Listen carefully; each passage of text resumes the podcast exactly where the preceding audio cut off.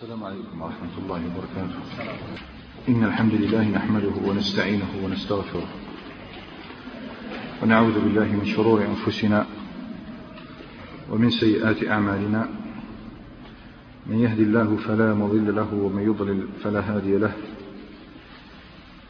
وأشهد أن لا إله إلا الله وحده لا شريك له وأشهد أن محمدا عبده ورسوله وصفيه وخليله. اللهم صل وسلم وبارك عليه وعلى آله الطاهرين وأصحابه الطيبين وعلى كل من اتبعهم بإحسان إلى يوم الدين. أما بعد فكان قد توقف بنا الحديث في أحداث السنة الخامسة من الهجرة النبوية عند الحديث عن تحريم التبني وكيف شرع الله تبارك وتعالى ذلك. ثم رأينا طلاق زيد بن حارثة رضي الله تعالى عنه لزينب بنت جحش رضي الله تعالى عنها. رأينا الحكمة من ذلك وتوقفنا مليا عند حكم الطلاق في الإسلام وكيف شرعه الله عز وجل ردا على المفرطين والمفرطين. وبعد ذلك تحدثنا عن زواجه عليه الصلاة والسلام من ابنة, ابنة عمة عمته زينب بنت جحش رضي الله تعالى عنها.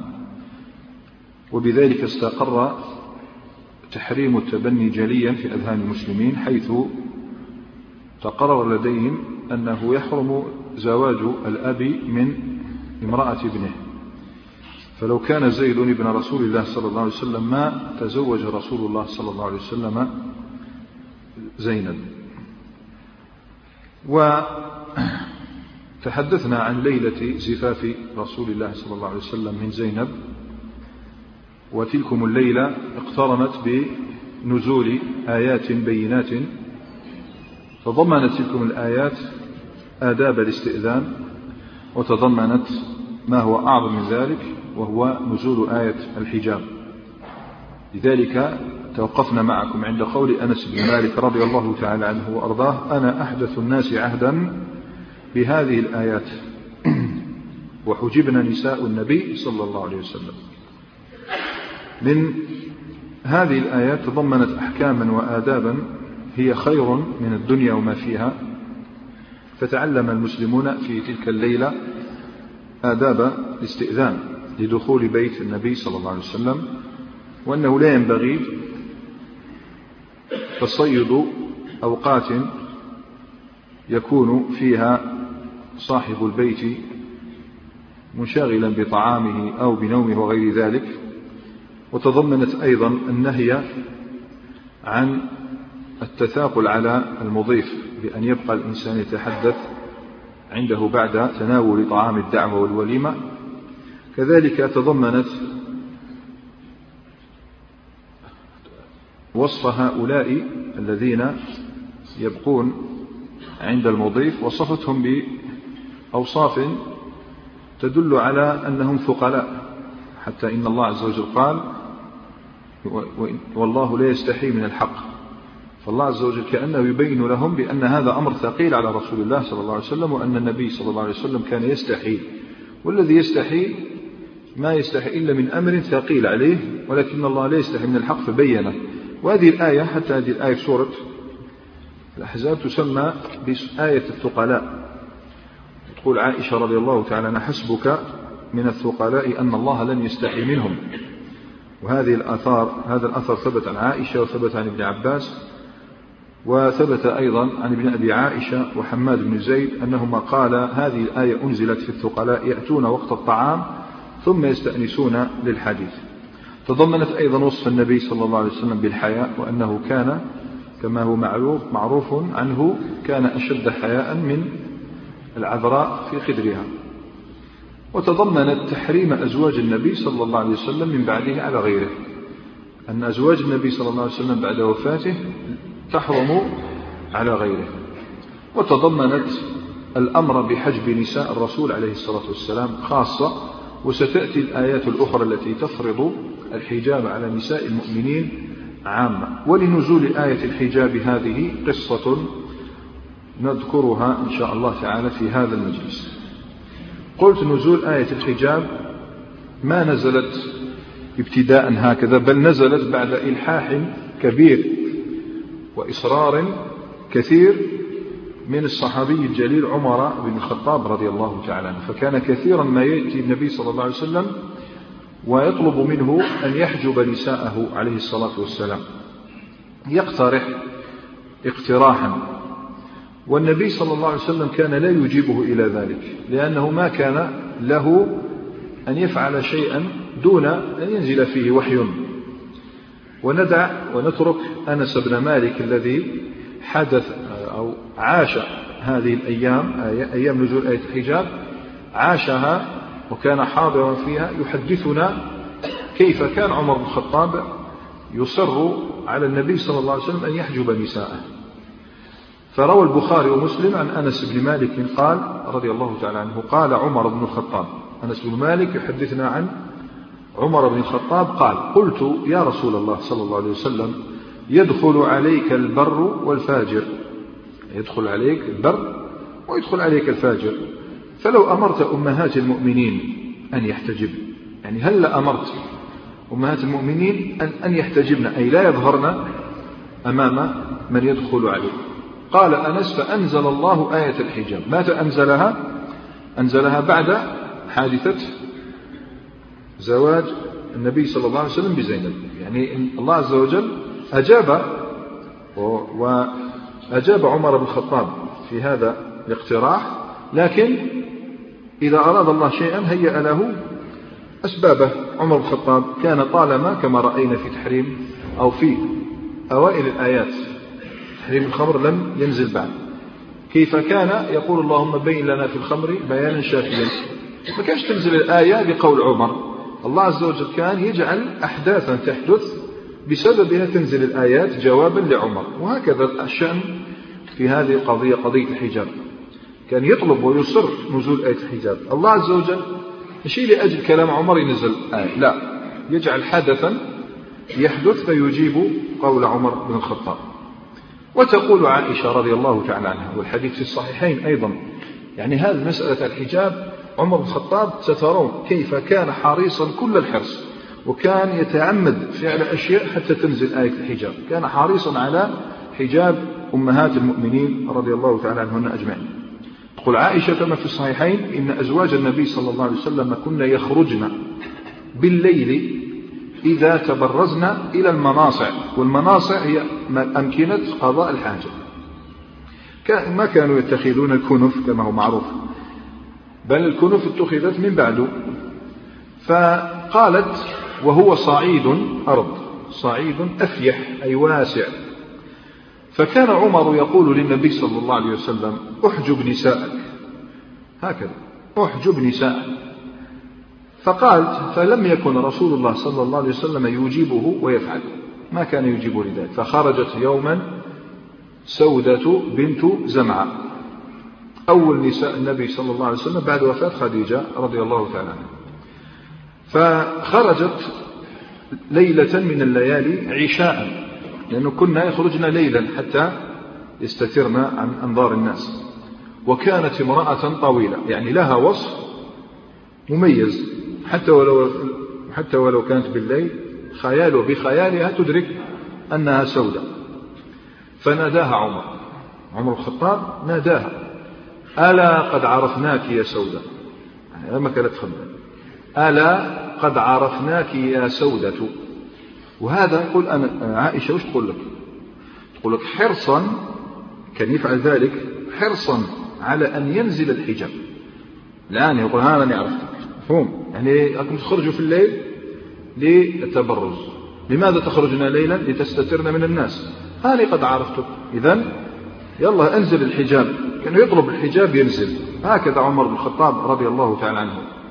فأنزل الله آية الحجاب هكذا تقول عائشة. وما كان هذا من عمر هذا لم يكن افتياتا منه على رسول الله صلى الله عليه وسلم. والافتيات هو التدخل آه، وسبق المعني بالأمر تسبقه إلى الأمر. مفهوم؟ مثل الإنسان إذا تدخل في مكان ما في أمر وصاحب الأمر موجود هذا يسمى الافتيات. لا يجوز الافتيات على صاحب الشأن. فهذا عمر الخطاب ما كان يفعل ذلك افتياتا على رسول الله صلى الله عليه وسلم ولا تدخلا فيما لا يعنيه حاشاه ولكنه باختصار كان يجل بيت النبوة. كان يجل ويعظم أمهات المؤمنين تعظيما لا يمكن أن يخطر ببال. مثله مثل سائر الصحابة. شو الفرق بينه وبين الصحابة؟ أنه كان جريئا رضي الله تعالى وكان يتكلم بما, بما يضمره في نفسه. كان يتكلم إلى رسول الله صلى الله عليه وسلم ويقترح وهذه جرأة محمودة أن الإنسان يقترح أشياء. فلهذا الإجلال والجزاء دائما من جنس العمل لإجلال عمر بن الخطاب لأمهات المؤمنين هذا عرض الرسول صلى الله عليه وسلم مش أمر سهل. أجله الله عز وجل من فوق سبع سماوات فوافقه في قوله. وافقه في قبل في أسرى بدر في أسرى بدر لما اختلف هو النبي صلى الله عليه وسلم وأبي بكر فاقترح أن يقتل الأسرى. فوافقه الله عز وجل في تحريم في نزول آيات الخمر. اللهم بين لنا في الخمر بيانا شافيا. واليوم يوافقه الله عز وجل في مسألة الحجاب. من الذي وافق الآخر في الظاهر؟ من الذي وافق الآخر؟ من الذي وافق الآخر؟ الله وافق عمر. اي لكن كلمة الله وافق عمر شوف بلي كأن كأن الله عز وجل يعني ربما يفهم الإنسان وافق عمر كأن عمر هو آه، له شأن عظيم يعني حتى أن الله وافق. لا عمر بن الخطاب صحيح له هذا الشأن والله هو الذي وافقه. عمر بن الخطاب اختار العبارة المناسبة. ما قالش وافقني ربي. قال وافقت ربي. وهذا من عجيب أدب عمر بن الخطاب. فجاء في الصحيحين. شوف يعني كيف يتكلم الصحابة رضي الله عنهم. نعلم أن الله وافق عمر؟ قال قول الله وافقه لكن لما إحنا هنا في الله ليس كمثل شيء. إحنا عندنا من الذي يوافق الآخر؟ فهم. من الذي يوافق الآخر؟ يعني يطلب منك شيئا وأنت توافق. في المخلوقين الذي يوافق يكون آه، أضعف من الذي اقترح. لكن الله عز وجل ليس يفتقر إلى رأي أحد. عمر بن الخطاب لاحظ هذا الأدب فلم يقل وافقني ربي ولكن قال وافقت ربي. فعندئذ قال في ثلاث في أشياء ثلاث. وهي في الحقيقة أكثر من هذا. حتى السيوطي رحمه الله تعالى جمعها. في مصنف في جزء وجمع موافقات عمر. فقال قلت يا رسول الله صلى الله عليه وسلم لو اتخذت مقام إبراهيم مصلى. هكذا جاء النبي صلى الله عليه وسلم قال لو اتخذت مقام إبراهيم مصلى. فنزل قوله عز وجل واتخذوا من مقام إبراهيم مصلى. وقلت يا رسول الله صلى الله عليه وسلم يدخل عليك البر والفاجر. فلو أمرت أمهات المؤمنين بالحجاب فنزل قول فنزلت آية الحجاب. قال فأنزل الله آية الحجاب. قال وبلغني شوف عمر الخطاب حريص على راحة الرسول صلى الله عليه وسلم. وبلغني معاتبة النبي صلى الله عليه وسلم لأزواجه. بل النبي صلى الله عليه وسلم عاتب وغضب على أزواجه. تعرفوا شكونه؟ النفقة طلبوا نفقة هذا شوي. فدخل قال فدخلت عليهن دخلت عليهن قلت إن انتهيتن عن ذلك أو ليبدلن الله رسوله خيرا منكم. يعني إما تحبسوا الدلال هذا أو يبدل الله عز وجل رسوله خيرا منكم. حتى أتيت إحدى نسائه يوما فقالت حارثة فقالت له يا عمر أما في رسول الله صلى الله عليه وسلم ما يعظ نساءه حتى تعظهن أنت؟ يعني هذا رسولنا عايشين معه عليه الصلاة والسلام. يكفي هو يوعظنا أنت وش دخلك مفهوم؟ هكذا بصالح العبارة أنت دائما تتكلم بأشياء جي تعظنا يكفينا رسول الله صلى الله عليه وسلم يعظ الله عز وجل أنزل قوله عز وجل عسى ربه إن طلقكن أن يبدله أزواجا خيرا منكن مسلمات مؤمنات إلى آخر الآية. فنلاحظ لماذا هذا الإجلال؟ لماذا هذا الإجلال من الله لعمر؟ لإجلاله بيت النبوة. كان يجل أمهات المؤمنين كان حريصا على ذلك فأنزل آيات كثيرة يوافقه المولى عز وجل فيها. المهم تلك الليلة نزلت آية الحجاب وبقيت المدينة تنعم ولله الحمد بما ينزل من الذكر الحكيم. يعني آيات قلت هذه آه، خير من الدنيا وما فيها. فيها آداب فيها أحكام. وكانت تبين كثير من الأحكام وكانت تسد أفواه كثير من المشركين اللئام. ماذا كان يقول المشركون؟ المشركون والمنافقون لا يزالون الناس فرحانة رأيك لا واش كلاو حيش وكلاو شات وفرحوا بفرح الرسول صلى الله عليه وسلم. ها هم المؤمنون. المشركون والمنافقون لا يزالون يخوضون في الكواليس حول زواج الرسول صلى الله عليه وسلم بزينب. مرة يقولون تزوج بامرأة ابنه. نزلت الآيات. ما كان محمد أبا أحد من رجالكم ولكن رسول الله وخاتم النبيين. يلا. وفي جهة أخرى تشوف واحد المنافقين يقولوا أي تبني أنا عرفنا الحكمة من زواجه من زينب وكذا وكذا لكن الله عز وجل يقول فانكحوا ما طاب لكم من النساء مثنى وثلاث ورباع هو الآن له زوج الخامسة الأولانية سوداء لحيات سوداء بعدين عائشة بعدين حفصة. بعدين أم سلمة. مفهوم؟ هاي الخامسة زاد كيف يتزوج خامسة هذا يقول من هنا وهذا يقول من هنا. الله عز وجل أنزل آيات. سورة الأحزاب تضمنت كثيرا من الأمور لو وعيناها. فأنزل الله عز وجل آيات. بل أول آية من سورة الأحزاب نزلت تسد أفواه المشركين وتنبه النبي صلى الله عليه وسلم إلى أنه لا عليه ما يقولون. لا يضره ما يقولون. يا أيها النبي اتق الله ولا تطع الكافرين والمنافقين. إن الله كان عليما حكيما. عليما بما يقولونه. أنا الله يعلم ما كان سيقوله المنافقون والمشركون. لن يرضوا عنك زيد حكيما في هذا التشريع. حكيم في مثل هذه التشريعات. فشوف آيات الأحزاب كيف نزلت في مثل هذه الأيام؟ في شعبان أو في آه، نعم في شعبان في أوائل شعبان. من شاء من العام الخامس. نزلت مثل هذه الآيات آه، فيها أحكام وفيها سد لأفواه المشركين اللئام وفيها أيضا كثير من الآداب التي حرص عليها الإسلام. المهم فبينما المسلمون قلت يتمتعون بهذه الفرحة. كان المسلمون لكثرة حبهم للرسول صلى الله عليه وسلم. كما رأينا أم سليم يفعلون كل شيء لإرضائه صلى الله عليه وسلم. وكانوا يغترفون هذه الأحكام وهذه الآداب. بينما هم كذلك إذ تسربت إليهم أخبار. أخبار مفادها أن هناك خطرا قادما من جهة مكة. خطر جاي من جهة مكة. ولكن هذا الخطر ليس بقادم. قد يقول لك من جهة مكة؟ توجد تفهم؟ مباشرة يروح هناك لقريش. يقول لك لا هذا فهمنا؟ هذا الخطر قادم من جهة مكة ليس من قريش ولكنه من قبيلة قريبة قريبة من مكة وهي قبيلة بني المصطلق. لذلك كان هناك خطر قادم من بني المصطلق. فكانت إذن في مثل هذه الأيام في شعبان من العام الخامس كانت غزوة بني المصطلق. هذه الغزوة ربما لو قرأتها تقرأ عنها أربعة أسطر خمسة. إن زدت عشرة أسطر. لماذا؟ لأنها لم تحوي ولم تشتمل على ذيل طويل أو على أطراف عريضة. يعني ما احتوتش يعني مثل بدر وأحد. شفت بدر وأحد شحال قعدنا فيها؟ أي تحكي عنها تقدر دير مجلد في وصف غزوة بدر أو في وصف غزوة أحد.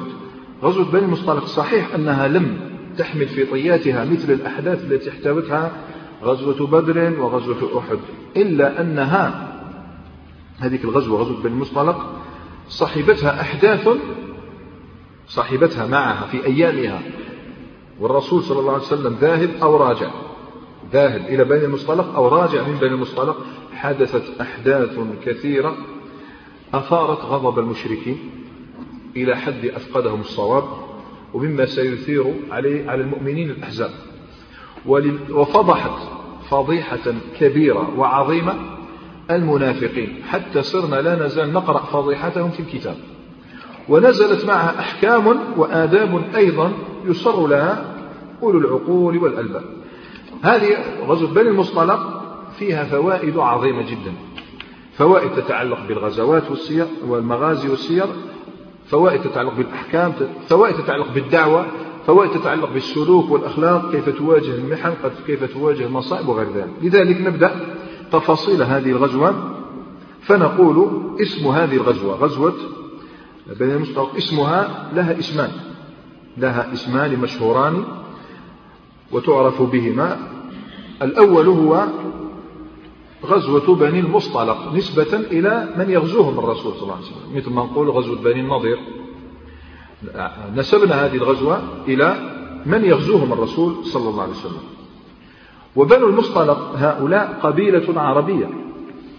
بنو المصطلق قبيلة عربية تسكن قرب مكة. ليست بعيدة عن مكة كثير. يا دوب يعني بعيد عليها بواحد 100 كيلومتر. بعيد على مكة. أي وأنت جاي رايح للمدينة تبتعد عن مكة 100 كيلومتر. وهؤلاء كانوا بطنا شهيرا مشهور من خزاعة. كانوا بطنا مشهورا من خزاعة. والمصطلق هذا الذي تنسب إليه هذه القبيلة بنو المصطلق. شكون؟ شفنا الناظر شكون هو. من المصطلق؟ من هو؟ من هو هذا المصطلق؟ قال المصطلق لقب لرجل اسمه جذيمة من بني عامر. رجل اسمه جذيمة لقب بالمصطلق وهم من بني عامر. وتعرفوا العداوة اللي كانت بين النبي صلى الله عليه وسلم وبين بني عامر كما رأينا تفاصيل ذلك في أحداث السنة الثالثة وما بعدها. هذا الاسم الأول معروفة بها غزوة بني المصطلق نسبة إلى القوم الذين يغزوهم الرسول صلى الله عليه وسلم. وإذا بنو المصطلق عرب وليسوا يهودا كما ربما يتوهم أحدنا. قد كثرت عليه بنو بنو بنو نظير بنو قينقاع وبنو قريضة قال يلا نكملوها بنو المصطلق. لا بنو المصطلق عرب قبيلة معروفة. الاسم الثاني لهذه الغزوة لكي لا تعد الغزوات أكثر مما هي عليه اسمها غزوة المريسيع. مفهوم؟ غزوة المريسيع نسبة إلى مكانها. إذا الغزوة قد تنسب إلى من يغزون وقد تنسب إلى المكان. قد تنسب إلى اليوم. تمام؟ قد تنسب إلى اليوم. ما في إشكال في ذلك. أما زمانها ومكانها هذا اسم الغزوة. زمانها ومكانها زمانها كانت قلت في شهر شعبان أواخر شهر شعبان من السنة الخامسة من الهجرة النبوية. هذا على الأصح. وإلا فهناك من قال إنها حدثت في العام السادس. هناك من قال إنها حدثت في العام السادس لكن الصواب ما آه، يذكره ابن إسحاق رحمه الله تعالى وهو الذي أيضا آه، أشار إليه ابن القيم رحمه الله في زاد المعاد هذا زمانها. أما مكانها قلت وين؟ في المريسيع المريسيع هذا ماء. ماء من مياه هذه القبيلة. تعرفوا أن القبائل ما تجي تسكن وين؟ في قلب الصحراء. تسكن في أماكن التي يكون فيها ماء حتى آه، يظهر حتى ينبت الكلى وترعى الغنم والإبل وغير ذلك. فكان ماء يسمى المريسيع من مياه بني المصطلق قريبا منهم. يقع آه، المريسيع بعيد عن المدينة 650 كيلومتر. ما يقارب ليس بالتفصيل. ما يقارب 350 كيلومتر شو شحال بعيدة. وكان سبب الغزوة يعني إنسان يقول وش بهم بنو المصطلق؟ غير خير فجأة هكذا ظهروا. هذا رجل اسمه الحارث بن أبي ضرار. الحارث ابن أبي ضرار. واحفظوا اسمه لأن لا لأجله ولكن لأجل ابنته. الحارث بن أبي ضرار هذا قرر هو وقومه بني المصطلق زد وجمع بعض العرب من حوالي هذه القبيلة جمعهم وألبهم على رسول الله صلى الله عليه وسلم لماذا؟ لغزو المدينة وللهجوم على المسلمين وقتالهم النبي صلى الله عليه وسلم قلت وهو في تلك الأيام من زواجه الجديد بلغه الخبر بأن بني المصطلق يحاولون الإغارة على المدينة. شو العمل؟ هل خارج مباشرة؟ لا. تثبت الرسول صلى الله عليه وسلم من الخبر فأرسل الصحابي الجليل بريدة بن الحصيب رضي الله تعالى الأسلمي أرسله إلى بني المصطلق ليكون عينا وليستقي الأخبار يجيب الأخبار الصحيحة. فتوصل إلى أن ما وصل النبي صلى الله عليه وسلم ليس مجرد إشاعات بل هي حقائق واضحة. خلاص دليل باللي راهم يجمعون. المهم كيف يفعل الرسول صلى الله عليه وسلم؟ النبي صلى الله عليه وسلم قلنا لا ينتظر حتى تغزى المدينة فقرر مباغتتهم ضربة مفاجئة تشل حركتهم. هذه أفضل. قلنا الله عز وجل أقسم بالمغيرات. المغيرات صبحا تغير في الصباح على حين غفلة. فقرر مباغتتهم. لماذا؟ حتى لا تزداد جموعهم وحتى لا تمتد يد قريش لإعانتهم. قريش لو تسمع بالخبر أو لو تعطى فرصة لساعدت بني المصطلق. الرسول عليه الصلاة والسلام أراد أن يشل حركة هذه المؤامرة في مهدها قال الآن ما زلنا نجمع. وأي تأخير شو يعني؟ أي تأخير معناه زيادة في العدة والعدد. وفي وصول العون والمدد هذه معروفة. إذا النبي صلى الله عليه وسلم لم يرد أن يترك لهم أياما حتى يتقووا بجموعهم فخرج. خرج إليهم عليه الصلاة والسلام. واستخلف على المدينة زيد بن حارثة رضي الله تعالى زيد بن حارثة وشفنا كيف كان العرب يستنكفون. يرون أن هذا ليس من المألوف أن يؤمر أو يستخلف آه، من كان مولا من كان عبد ولو صار حرا ولو صار حرا. ولو صار حرا يعني شيء لا يقبله العرب قديما لكن الإسلام هذب الأخلاق. والنبي صلى الله عليه وسلم رأينا كيف كان يقول عن أسامة إنكم إن تطعنوا في إمارته فقد كنتم تطعنون في إمارة أبيه. تمام؟ وكان حامل لواء المسلمين. اثنان. كان حامل لواء المسلمين اثنين. حامل لواء المهاجرين أبو بكر الصديق رضي الله تعالى عنه. وكان حامل لواء الأنصار سعد بن عبادة رضي الله تعالى شوف الرسول عليه الصلاة والسلام هذه المرة قسم الجيش نصفين. قسم الجيش قسمين. قسم أعطاه لعمر لأبي بكر الصديق وقسم أعطاه لسعد بن عبادة رضي الله تعالى عن الجميع. شحال كان العدد؟ سبعمائة مقاتل. سبعمائة مقاتل. والعجب أن هذه المرة خرج مع رسول الله صلى الله عليه وسلم من لم يخرج من قبل. شكون؟ منافقون تقول ليش بلي المنافقون خرجوا في أحد؟ أحد في المدينة. يعني تحدثوا عن الخروج. وزيد كي خرجوا في أحد واش قاتلوا؟ في نص الطريق رجع ثلث الجيش.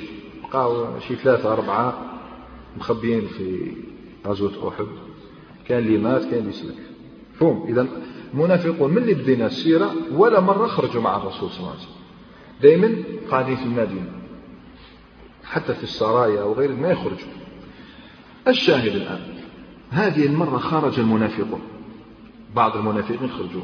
والعجيب أنه هذه المرة على رأسهم عبد الله بن أبي بن سلول. خرج معهم. لماذا؟ يمكن أنه يريد أن يغسل العار الذي لا يزال يطارده ويلاحقه. أي عار؟ الناس مثلا تهضر عليه حتى الآن على أحد.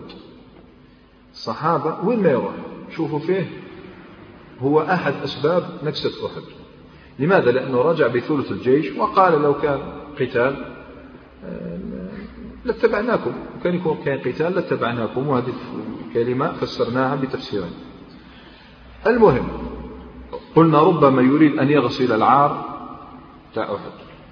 أو ربما علم وشعر بأن هذه المرة جيش المسلمين له قوي وأن بني المصطلق لا يستطيعون مقاومتهم. فيظفر ببعض الغنائم. مش ما يسأل؟ سهل لا؟ وربما لشيء آخر. ربما لشيء آخر يقول الله تعالى فيه لو خرجوا فيكم ما زادوكم إلا خبالا ولا أوضعوا شو الكلام. ولا أوضعوا ماشي قال فيكم. لا أوضعوا خلالكم. واحد انت هنا مسلمون كالبنيان المرصوص. هو يدخل في الوسط واش يديروا؟ في الوسط ولا أوضعوا خلالكم يبغونكم الفتنة. وفيكم؟ هاي المشكلة. فيكم سماعون لهم. إذا كيد المسلمين كيد الكافرين لا يضر المسلم. متى يضر المسلمين؟ إذا كان فينا سماعون لهم. هذا الذي يضر. لأن هذا آه، هو الذي يوهن قوة المسلمين. وإلا وكان المسلم يعني على حق ويعلم أن أخاه على حق وذلك الخطأ يذوب في بحر الحق. لا يسمع لكلام أحد في دينه وطرح الشبهات عليه. المهم ربما خرج لهذا. يريد أن يزيدهم خبالا يريد أن يضع آه، خلال صفوف المسلمين الفتنة وهو يعلم أن في المسلمين سماعين له وسنرى فتنته وسنرى من سمعه وشهر فتنته. حامل لواء المشركين هو سيد بني المصطلق شكون؟ الحارث بن أبي ضرار وقد جمع بني المصطلق وبعض القبائل حواليها. مثل القوة إلى باس بها. مدة مكته عليه الصلاة والسلام شهرا شهرا. اي طبعا هذه لا شك كما شفنا في دومة الجندش. كانت بعيدة. 900 كيلومتر قعد شهرين أو أكثر. وشهرين أو أكثر بمسيرة بمسيره على الإبل. هنا قعد شهر 300 كيلو 320 350 كيلومتر شهرا كاملا ورجع عليه الصلاة والسلام. تصنيف الغزوة. هذه الغزوة هي هجوم وإغارة. والإغارة سنرى إن شاء الله تعالى بعد ما تنقضي غزوة بني المصطلق نقف عند بعض الأحكام. لماذا؟ قلت المشكلة دائما ما تجيناش من الخارج جينا من الداخل. لأن بعض المسلمين للأسف الذين أصيبوا بالإنهزامية وش يقول لك؟ الإسلام ما فيش إغارة يدافع بك كيفش يدافع كيفش يدافع بك كيش إغارة؟ أو إغارة أغار النبي والله قال في المغيرات سبحانه فاختلف العلماء في حكم الإغارة. العلماء قديما اختلفوا في حكم الإغارة. يعني عندها شرط ولا ما عندها شرط؟ يعني في كتاب الجهاد من صح ترغب ترهب هل أنا أعطيك سؤال. كاين قوم كفار. تغير عليهم. ولا لازم تبلغهم دعوة. فهم هذا البحث. هذه اختلفوا فيها. صح الإغارة أصل الإغارة جائز. تاع العصر هذا ما يسميهمش علماء. أن يتشبه بالعلماء. في العصر هذا لا يريد أن ينفي الإغارة. كاش إغارة. كي يجوا ونشوف يقتلوا بعضنا ونشوفوا بلي كثر فينا القتل تمام بدنا ندافع هذا هذا هو مقتضى كلامهم. لا النبي صلى الله عليه وسلم أغار وهذه غزوة هجوم لماذا؟ لأن في حكم. لأن النبي صلى الله عليه وسلم لا يريد أن يقاتل بني المصطلق لكن علم أنه أنهم سيقدمون عليه. والدليل على الإغارة ما رواه البخاري ومسلم عن ابن عمر رضي الله تعالى عنه وهو ذكر هذا الحديث بالمناسبة للرد على من أنكر الإغارة أن النبي صلى الله عليه وسلم أغار على بني المصطلق وهم غارون. شو التعبير؟ أغار بمعنى هاجم على حين غرة والغرة هي الغفلة. وهم غارون أي وهم غافلون. فهم أغار وهم غارون.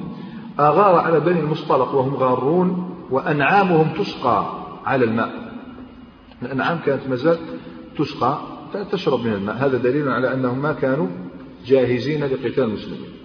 إذا فلا يلتفت إلى ما ذكر بعضهم من أنه حدث قتال في المريسيع عند الماء وأن المسلمين اصطفوا من هنا والمشركون من هنا ثم تبادلوا النبال. لا هذا لا يصح. وقال ابن القيم في زاد المعاد هذا وهم. نتيجة الغزوة يلا لا, لا نستبق الأحداث. لا نستبق الأحداث. رأينا اسم الغزوة. بل اسميها. رأينا سببها مكانها زمانها المستخلف على المدينة حامل لواء المسلمين مسلمين حامل لواء المشركين. تصنيف الغزوة مدة مكث الرسول صلى الله عليه وسلم خارج المدينة. نتيجة الغزوة لا نستبق الأحداث بل علينا أن نلحق الرسول عليه الصلاة والسلام وهو يريد أن يخرج من المدينة يريد بني المصطلق. هنا النبي صلى الله عليه وسلم قرر الخروج. فكانت البداية بالقرعة كانت البداية بالقرعة ووقعت القرعة على أم المؤمنين عائشة رضي الله تعالى عنها. وكانت هذه عادة الرسول صلى الله عليه وسلم. إذا أراد أن يخرج إلى سفر أي سفر يقترع بين نسائه. فأيتهن خرج سهمها ليخرج اسمها فهاتك التي تخرج معه. مع أن لماذا يبتغي هذا؟ العدل بين النساء مع أنه لا يجب عليه صلى الله عليه وسلم. النبي عليه الصلاة والسلام من خصائصه أنه لا يجب عليه العدل ومع ذلك كان يعدل في كل شيء. روى البخاري ومسلم عن عائشة رضي الله تعالى عنها قالت كان رسول الله صلى الله عليه وسلم إذا أراد سفرا أقرع بين نسائه وكان يقسم لكل امرأة منهن يومها وليلتها غير أن سودة بنت زمعة أو زمعة سودة بنت زمعة وهبت يومها لي إرضاء لرسول الله صلى الله عليه وسلم. هذا صلح. امرأة ما تحبش زوجها يطلقها تقول له خذ يومي أعطيه لفلانة المهم أبقى تحتك. فهكذا سودة بنت زمعة اتفقت مع الرسول صلى الله عليه وسلم. المهم واليوم كان قرعة دار قرعة في غزوة بني المصطلق نعم. بدأت بقرعة تقول عائشة رضي الله تعالى عنها كما في الصحيحين دائما قالت كان رسول الله صلى الله عليه وسلم إذا أراد أن يخرج سفرا أقرع بين نسائه فأيتهن خرج سهمها خرج بها معه فأقرع بيننا في غزاة غزاها وهي بنو المصطلق كما صرحت بذلك رواية لابن إسحاق. فخرج سهمي خرج سهمي فخرج قالت فخرجت معه بعدما أنزل الحجاب. فخرجت معه بعدما أنزل الحجاب. فأنا أحمل في هودجي يعني الهودج وذلك الذي يوضع على ظهر الجمل يستر المرأة. والمرأة إذا كانت في الهودج هذه الضعينة الضعينة هذه الضعينة. المرأة إذا كانت في الهودج الضعينة. قالت شوف هي توصف لك. كأنها تمهد لك. أحداث راح تقع لازم تعرف الوصف. قالت وكان النساء إذ ذاك يأكلن العلق. العلق؟ شو معنى العلق؟ اليسير من الطعام. ما كانوش يأكلوا بزاف يأكلن العلق. مفهوم؟ ولم يهد ولم يهيجهن اللحم. تهيج اللحم هو الشحم الذي يظهر على المرأة. لكن لم يكن يأكلن كثيرا فلم يكن آه، الشحم عليهن كثيرا يعني كنا كانت تقول كنا نحيفات خفيفات الوزن. وكنت إذا رحل بعيري روح ترحيل البعير أي جهزوا كانوا كي يجهزوا البعير. وكنت إذا رحل بعيري جلست في هودجي تجلس في هودجها رضي الله تعالى ثم يأتي القوم الذين يرحلون بعيري ويحملونني. فيأخذون بأسفل الهودج يرفعونه فيضعونه على ظهر البعير فينطلقون. قالت فسرنا. شوف انطلق الآن الجيش. على بركة الله تصور هذا الجيش 700 مقاتل من المهاجرين جماعة ومن الأنصار جماعة أبو بكر حامل اللواء وسعد بن عبادة حامل اللواء وبعض النسوة في هوادجهن. وانطلقت هذه الهوادج تتمايل تتمايل في الصحاري والقفار وبين آه، الأراضي تلكم الأراضي والشعاب. وكان أو كانت تلك الإبل التي تسوق الجيش الإسلامي إلى بني المصطلق تتمايل أيضا لشيء آخر. هو الناقة إذا كانت الناقة الناقة إذا وضعت عليها هودج وبدأت تسير يبدأ الهودج يميل. الآن مشكلة يا أخواننا راح تحدث. راح تحدث لنا مشكلة. مشي قريب تحدث مشكلة. لولا تدخل الرسول عليه الصلاة والسلام. لو كانت تشوف مثلا الإبل في تلك اللحظة مش غير تشوفها هاك. تشوفها هاك تخشى على النساء أن يقع. لماذا؟ كان هناك رجل حسن الصوت يحدو والحداء ديها وزن هذا. حداء وزن الصوت. كما تقول لنا السعال. وزن صوت هذا. أو عواء نباح. ثم كاين حداء. الحداء شو هو؟ هو آه، نوع من النغ... الشعر يقوله العربي بنغمة. وهذه النغمة ليست آه، كالأنغام التي ترونها اليوم على الأناشيد ها؟ لا.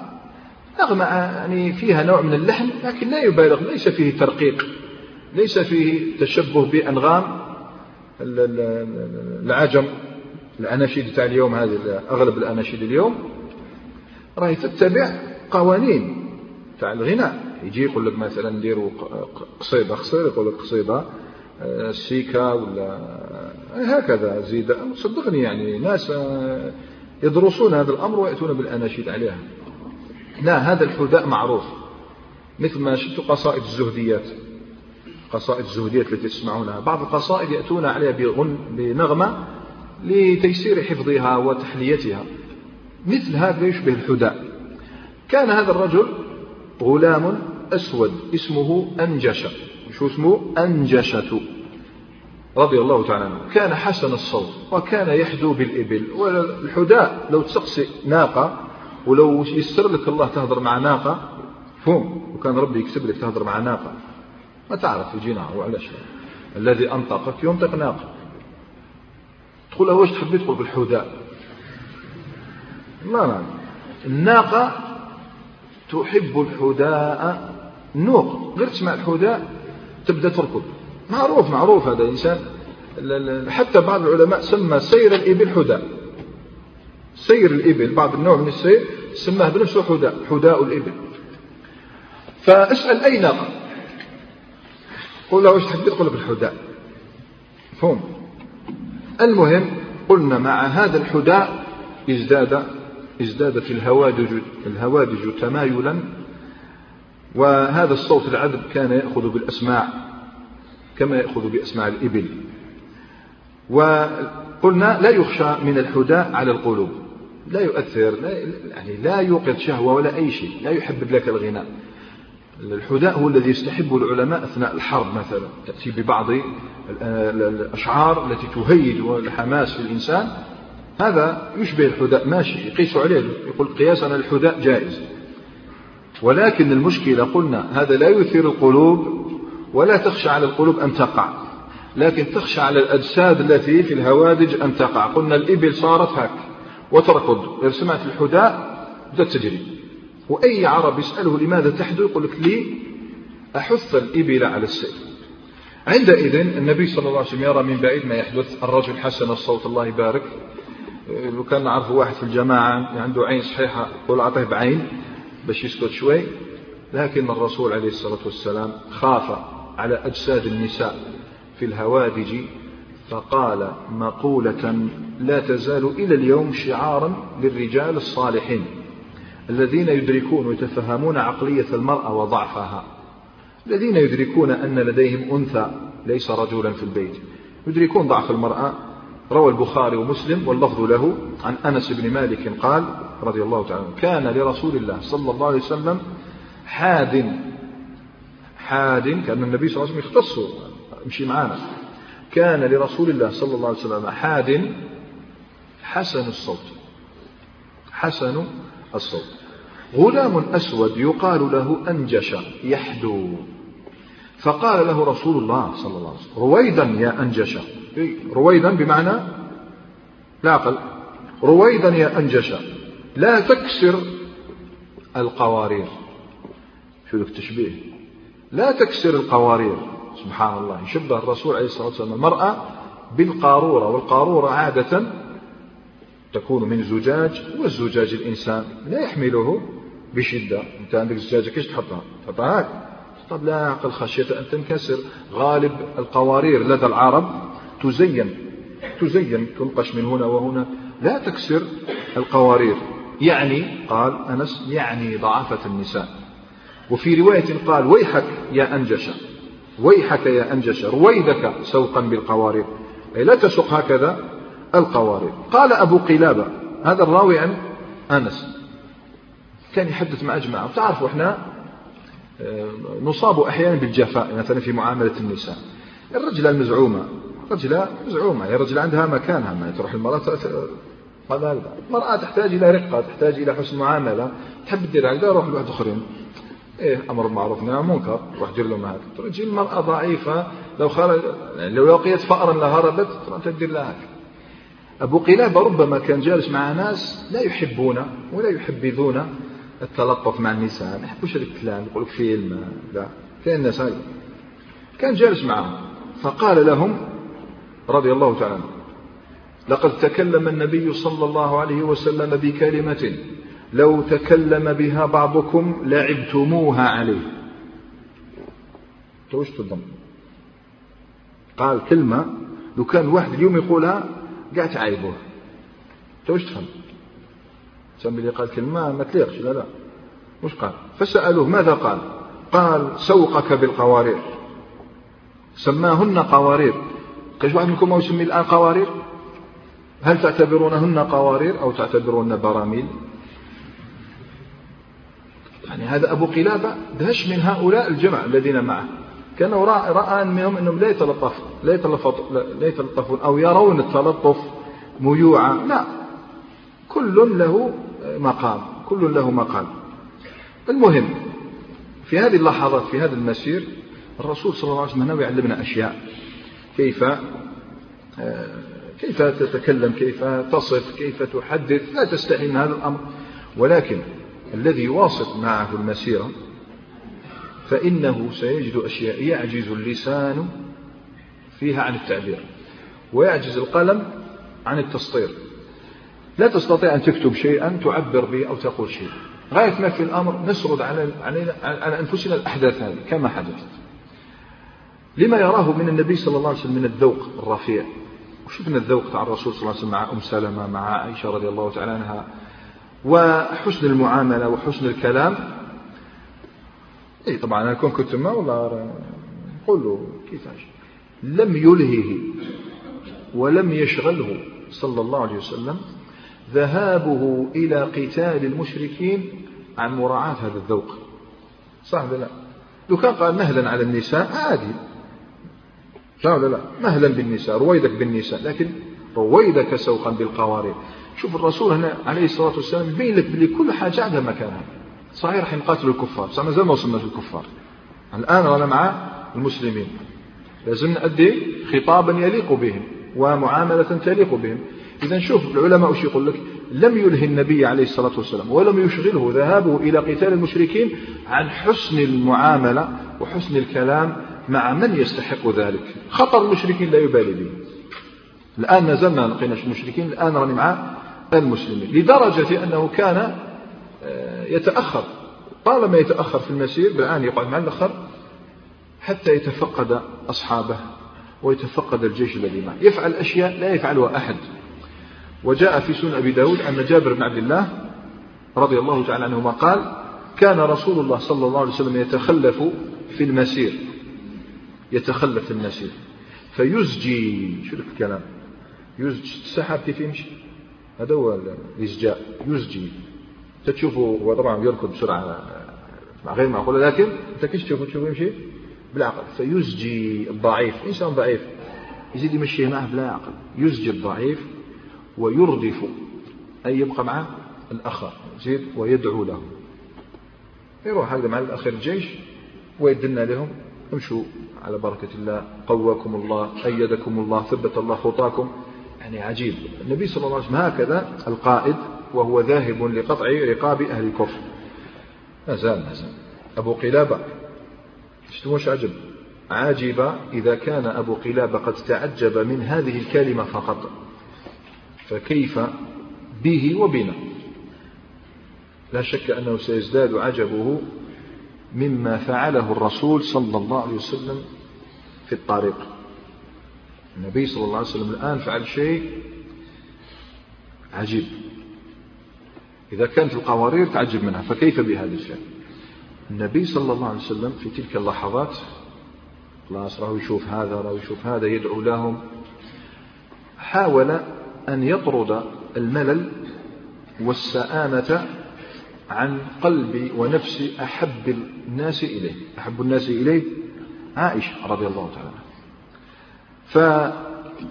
فأمر الفرسان هؤلاء سبعمائة فارس سبعمائة مقاتل سبعمائة شجاع أن يتقدموا.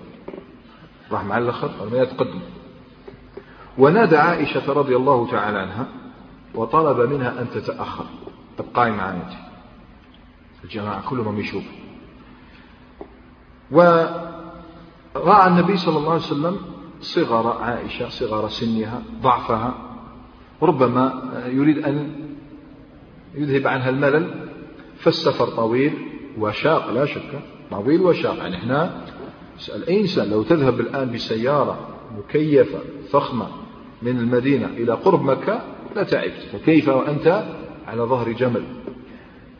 السفر لا يزال طويلا لا يزال شاقا ولا بأس ببعض اللهو المباح خاصة وهو القائل عليه الصلاة والسلام والحديث في مسند الإمام أحمد والسنن الأربعة عن عقبة بن عامر رضي الله تعالى عنه قال قال الرسول عليه الصلاة والسلام كل ما يلهو به المرء المسلم باطل كل له باطل. كل له باطل. فهم كل ما يلهو به المسلم باطل. استثنى. إلا رميه بقوسه. رمي القوس رمي النبال يلحق به أيضا السلاح تدرب على السلاح. وتأديبه فرسه. لأن الفرس وأعدوا لهم ما من قوة ومن رباط الخيل. وملاعبته امرأته فإنهن من الحق. هذا لهو حق فهم. شوف الرسول عليه الصلاة والسلام كيف يخاطب الأمة بشيء ويفعله. أين وقت كان يفعله في البيت. فعله وهو ذاهب إلى غزوة. غزوة بين المصطلق الذين أعدوا العدة وترصدوا للنبي صلى الله عليه وسلم منذ مدة. وفي قلب تلكم الصحراء طبعا تشوف الرسول صلى الله عليه وسلم في قلب تلكم الصحراء يضع الرسول عليه الصلاة والسلام أجمل صورة لمعاملة الزوج لزوجته. لا تجد صورة أعظم من هذا. مع الالتزام مع الاحتشام. في واحد يقول أنا درت كثر رحت الحديقة مش مسخر بيا ديتها المعصيه يعني مش مبقى أي واحد يقول أنا درت خير درت كثر لا أنت درت كثر في الاثم يعني يسحقوا حاجة مباحة. فهم شيء مباح رائع. في الصحراء والله حاجة عجيبة. عباك خاص كي تروح الصحراء خاصة طريق المدينة ومكة دير هاك مد البصر خالية. مد البصر من خالية. تمد بصرك هاك خالية. كل شيء فيه والنبي صلى الله عليه وسلم سيد هكذا زوج وزوجة سيلهوان سيلهوان لهوا مباحا عجيب. المهم إحنا ما نكثروش نهضر على كل حال ندعو عائشة يا أم المؤمنين غير الخير. لماذا استدعاك الرسول صلى الله عليه وسلم؟ لماذا أمر الجيش بأن يتقدم؟ لماذا؟ مش قال لك؟ تقول عائشة. الحديث أصله في الصحيحين وهذا اللفظ الذي سأسوقه إليكم. رواية أحمد. قالت خرجت مع النبي صلى الله عليه وسلم في بعض أسفاره وأنا جارية. لم أحمل اللحم زي ما سمنتش ولم أبدن. فقال للناس تقدموا. فتقدموا. ثم قال لي تعالي حتى أسابقك. أندروا سباق. عجيبة شكون؟ النبي صلى الله عليه وسلم خير خلق الله على الإطلاق. سيسابق زوجته أين؟ في قلب صحراء طائلة. إلى أين؟ إلى جهاد الكفار. شو دخل هذه مع هذه؟ مفهوم هذا؟ كل ذي حق أعطي حقه. ماشي. فقالت فسابقته سابقته دينا فسبقته على رجلي. يعني السباق ما كانش على ناقة.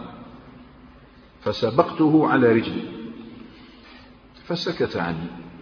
معلش. فسكت عني. جازت لك. لابد أن هذا الفوز قد أسعد عائشة رضي الله تعالى عنها. يقول لك شحال في عمرها؟ 14 سنة. في عمرها الآن 14 سنة. سعدت سعادة لا يمكن تصورها رضي الله تعالى عنها. أما سكوت النبي صلى الله عليه وسلم فلأنه يقبل الهزيمة يعني يقبل الخسارة عنده روح. آه، ما نقولوش كما يقولوا لي واحد رياضي سنكرهها لكن ألفاظ نكرههم؟ يعني عنده روح المداعبة. أنا درت هذا الأمر لنتداعب. لماذا سأقلبه غما وهما؟ علاش؟ بعض الناس هكذا يقول ما هو نلعبوا يعني سميتها نلعبوا سطر عليها. لكن نلعبوا يجيب واحد معمر ما خمس أيام ما يهضرش معاه. ماشي رحتوا تلعبوا هذا كان تضربوا كيش تجيو ما تجيوش. إيه هادو راحوا يلعبوا شو كيش جاو جاو مدوسين واحد من من والعياط. تسمع بالعياط ماذا وكان قلت له تعالى نتبارز. واحد ما يجي. الله المستعان. المهم شوف النبي صلى الله عليه وسلم قبل ذلك مسابقة جيء بها لغرض له لغرض نزع. الملل لغرض نزع السآمة فرضي بالنتيجة. ولكن سينتظر يوما سيأتي اليوم. الذي ستأتي عائشة إلينا وتقول لنا بنفسها تتمة الحديث. حتى إذا حملت اللحم وبدنت ونسيت. نسيت كاع الفوز هذاك العام. ونسيت. خرجت معه في بعض أسفاره فقال للناس تقدموا فتقدموا. ثم قال لي تعالي حتى أسابقك. فسابقته فسبقني. فسبقني. فقال قالت فجعل النبي صلى الله عليه وسلم يضحك ويقول هذه بتلك. شوف ما شاء الله مداعبة مع زوجه. وقس على ذلك مداعبة مع الإخوان مداعبة هذا طيب شيء طيب. لكن ما كان هذا هو دأبه الرسول صلى الله عليه وسلم. بعض الناس ما تفهم هذا الأمر. يعني تجوز المداعبة لمن؟ لمن عنده تحسب له 18 ساعة هو في عمل في طاعة في أداء واجب في كذا. يحق له أن يلهو بعض الشيء لهوا مباحا مفهوم؟ خاصة النبي صلى الله عليه وسلم أعطى أشياء لها مغزى. أما الإنسان يجعل همه اللعب همه الضحك همه يغلب عليه ذلك هذا لا شك أنه مذموم. الإنسان ليس آه، هذا هو دأب ما ينبغي أن يكون هذا هو دأبه. المهم هذه بتلك ولا شك أنها ازدادت سعادتها أيضا بتلك الضحكات البريئة لأن النبي صلى الله عليه وسلم ضحكات بريئة وهي تضحك ضحكات بريئة ولا يدري ولا تدري ما يستتر وراء هذه الضحكات. المهم حان وقت الجد يا أخوانا عود الحق بالجيش وأخبره القادة بأنهم قد وصلوا إلى المريسية. فكانت يا إخواننا إغارة كالبرق. شت البرق؟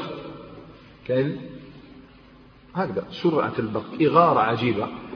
فوجئ بنو المصطلق وصعقوا لماذا قلت؟ كالبرق. جاءوا يوم كالبرق. شت البرق لما يجي يخطف الأبصار؟ هكذا. جاءوا المسلمين خطفوا لهم الأبصار وما كاش ولنا نسأل الآن سؤال. هل حدث قتال؟ منهم من قال حدث قتال. منهم من قال لم يحدث قتال. والصواب أنه حدث ولم يحدث. كلاهما صحيح. لماذا؟ لأنه حدث لكنه كان لم يحدث. كان قتال حدث. صح بين شكون وشكون؟ لا يمكن المقارنة. يعني قتال غير متكافئ أبدا من جميع الوجوه. لماذا؟ لهول المفاجأة.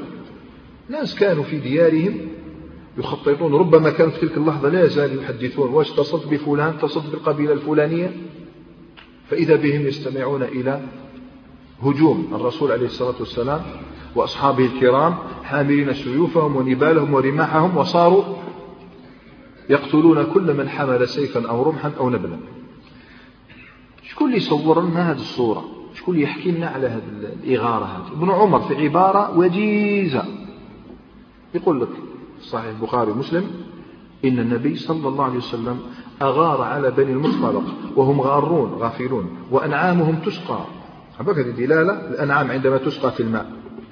الأنعام الأنعام. لا شك أن هذا وصف مهم. متى متى الإنسان يجعل الأنعام تسقى ويديها متى؟ في حال الأمن. فهم. في حال الأمن. حتى الأنعام تشعر بالخطر. الأنعام تشعر بالخطر فتفر من مورد شربها ولا لا؟ لا الأنعام بقيت تستسقي. واحد مشعر حتى الأنعام. هك على غفلة. منين خرجوا تحير صلى الله عليه وسلم وأصحابه. فقال وهم غارون وأنعامهم تسقى على الماء فقتل مقاتلتهم. الذي يقاتل. الذي يقاتل. فقتل مقاتلتهم وسبى ذراريهم ونساءهم. فكسرت شوكة بني المصطلق وتغير حالهم في ساعة من نهار كأن لم تغن بالأمس. كل ما كشف. المهم هذه وسنكمل إن شاء الله تعالى باقي الأحداث بعد الأذان هذا شحال من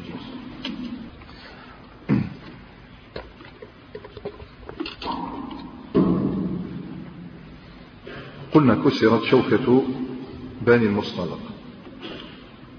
وصاروا بين لا نقول عشية بين عشية أو ضحى بل بين لمحة وأختها صاروا كأن لم يكونوا. وبلغ هذا الخبر المشركين فيما بعد حتى ازداد ازدادوا حنقا وعزما على أن آه، يهاجموا المدينة من جديد بل وأن يؤلبوا الأحزاب وهذا سيأتي إن شاء الله تعالى وتتمخض عنه الأيام اللاحقة. وبعض المشركين لا. ذلك الثأر الذي كان ملتهبا في نفوسهم وقلوبهم خملت ناره لما رأوا من؟ قوة المسلمين. وخاصة عندما سمعوا بنتيجة الغزوة التي نحن الآن بصددها قلنا إغارة هجوم لم يبقى منهم شيء. قتل مقاتلتهم سبى ذراريهم ونساءهم. وأخذ أنعامهم. وسمعوا أخذوا تعرف شحال؟ إلى المدينة. أخذوا مئة أهل بيت. ما نقولش مئة نفس. مئة نفس يعني مئة عبد. مئة أهل بيت. باصطلاحنا العصري مئة أسرة. أخذوهم سبيا إلى المدينة. يقودونهم هكذا. سبيا إلى المدينة. مئة بيت. ماشي أمر سهل. مئة عائلة باصطلاحنا العصري. سمعوا بأن النبي عليه الصلاة والسلام أخذ مئة بيت من بني المصطلق الذين يعرفون بالبأس والقوة وغير ذلك. فلا شك أن هؤلاء قد خمدت نار ثأرهم ومن السبي هؤلاء كانت هنالك شابة فتاة سيدة ابنة سيد قومها. ابنة سيد قومها.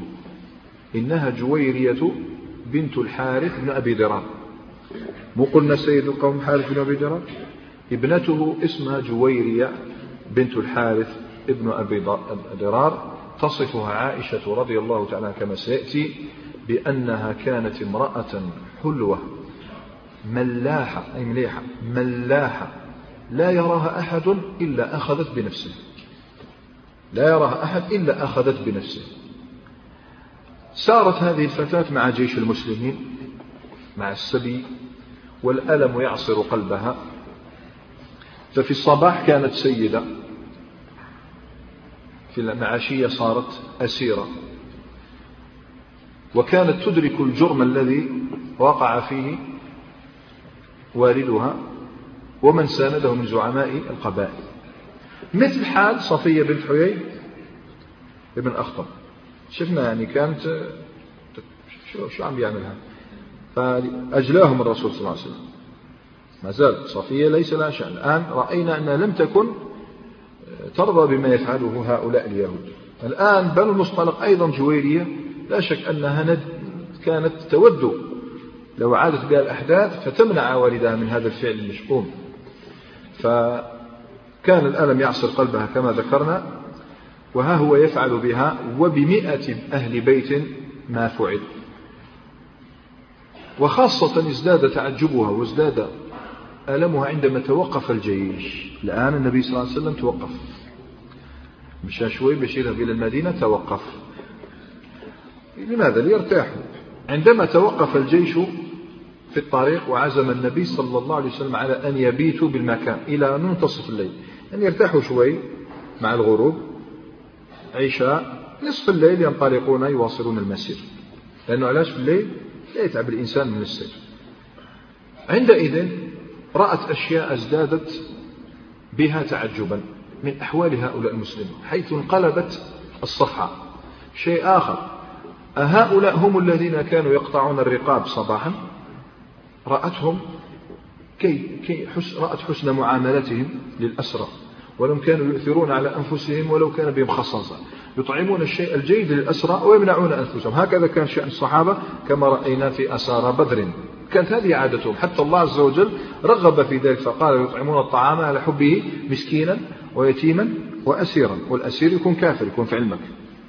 كانوا يكرمونهم إكراما عجيبا وتحول هذا الجيش الذي كان يقطع الرقاب ويزهق الأرواح الكافرة إلى جيش يكرم الناس ويؤثر على نفسه ثم بعد ذلك رأتهم كيف يصطفون مع الرسول عليه الصلاة والسلام خلفه فيصلي بهم صلاة العشاء ورأت ما هم عليه من العبادة والخشوع والخضوع لرب الأرض والسماء ثم دخلوا خباءهم خيمهم وتلاشت الحركة سكون عجيب. في تلكم اللحظات رأت من يقوم؟ سياحة مع الله عز وجل. هذا يذكر الله عز وجل. ورأت جماعة أوصاهم الرسول عليه الصلاة والسلام بأن يحرسوا المعسكر الذي نزلوا فيه. لا بد من الحراسة. وكان هناك شخص لم ينزل معهم في هذا المكان. أمره الرسول صلى الله عليه وسلم أن ينزل بعيدا شوي. قالوا ابقى أنت نحن سننزل في المكان الفلاني. لماذا يا رسول الله صلى الله عليه وسلم؟ لماذا؟ ليكون عينا لمن يريد أو تسول له نفسه الهجوم عليهم. يعني لابد من الحراسة ليكون نذيرا. إذا أحس من بعيد فأنت تدير حراسة فقط في المعسكر. إذا جاء العدو سيفاجئه. لكن اجعل عينا بعيدة شوي عن المعسكر حتى يتربص ويترصد من يحاول أن يغزو هذا الجيش الذي هو في الطريق الآن. لا شك أن هذا أمر مهم. ثم إذا انصرف الجيش يأتي هو وينظر هل ضاع شيء من المسلمين وهم نازلون بمكان ذلك. من هو هذا الرجل؟ إنه صفوان بن المعطل الأسلمي رضي الله تعالى صفوان بن المعطل الأسلمي. عندما كان نصف الليل أمر الرسول عليه الصلاة والسلام بالجيش ليرحل. تحرك الجميع نحو المدينة النبوية. في هذه اللحظة يسبق الرسول صلى الله عليه وسلم عائشة مرة ثانية. لكن هذه المرة يسبقها الرسول صلى الله عليه وسلم دون هي أن تسابقه. يعني تشوف سبقها بصحيح مكاشة وسبقها دون أن تركض. سبقها دون أن تجري. سبقها دون أن يضحك أو تضحك.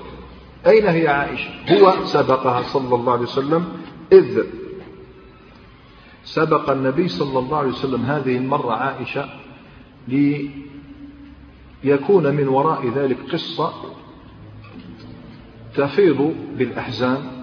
تفيض بالدموع وتفيض بالبراءة.